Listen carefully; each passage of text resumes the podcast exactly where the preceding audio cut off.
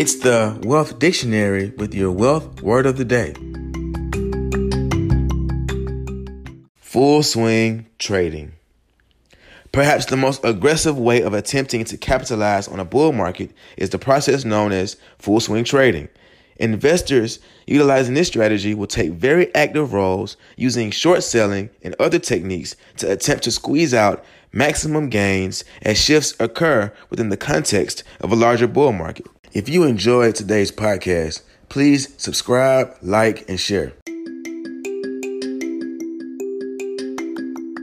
With your wealth word of the day, I am Matthias Trulin.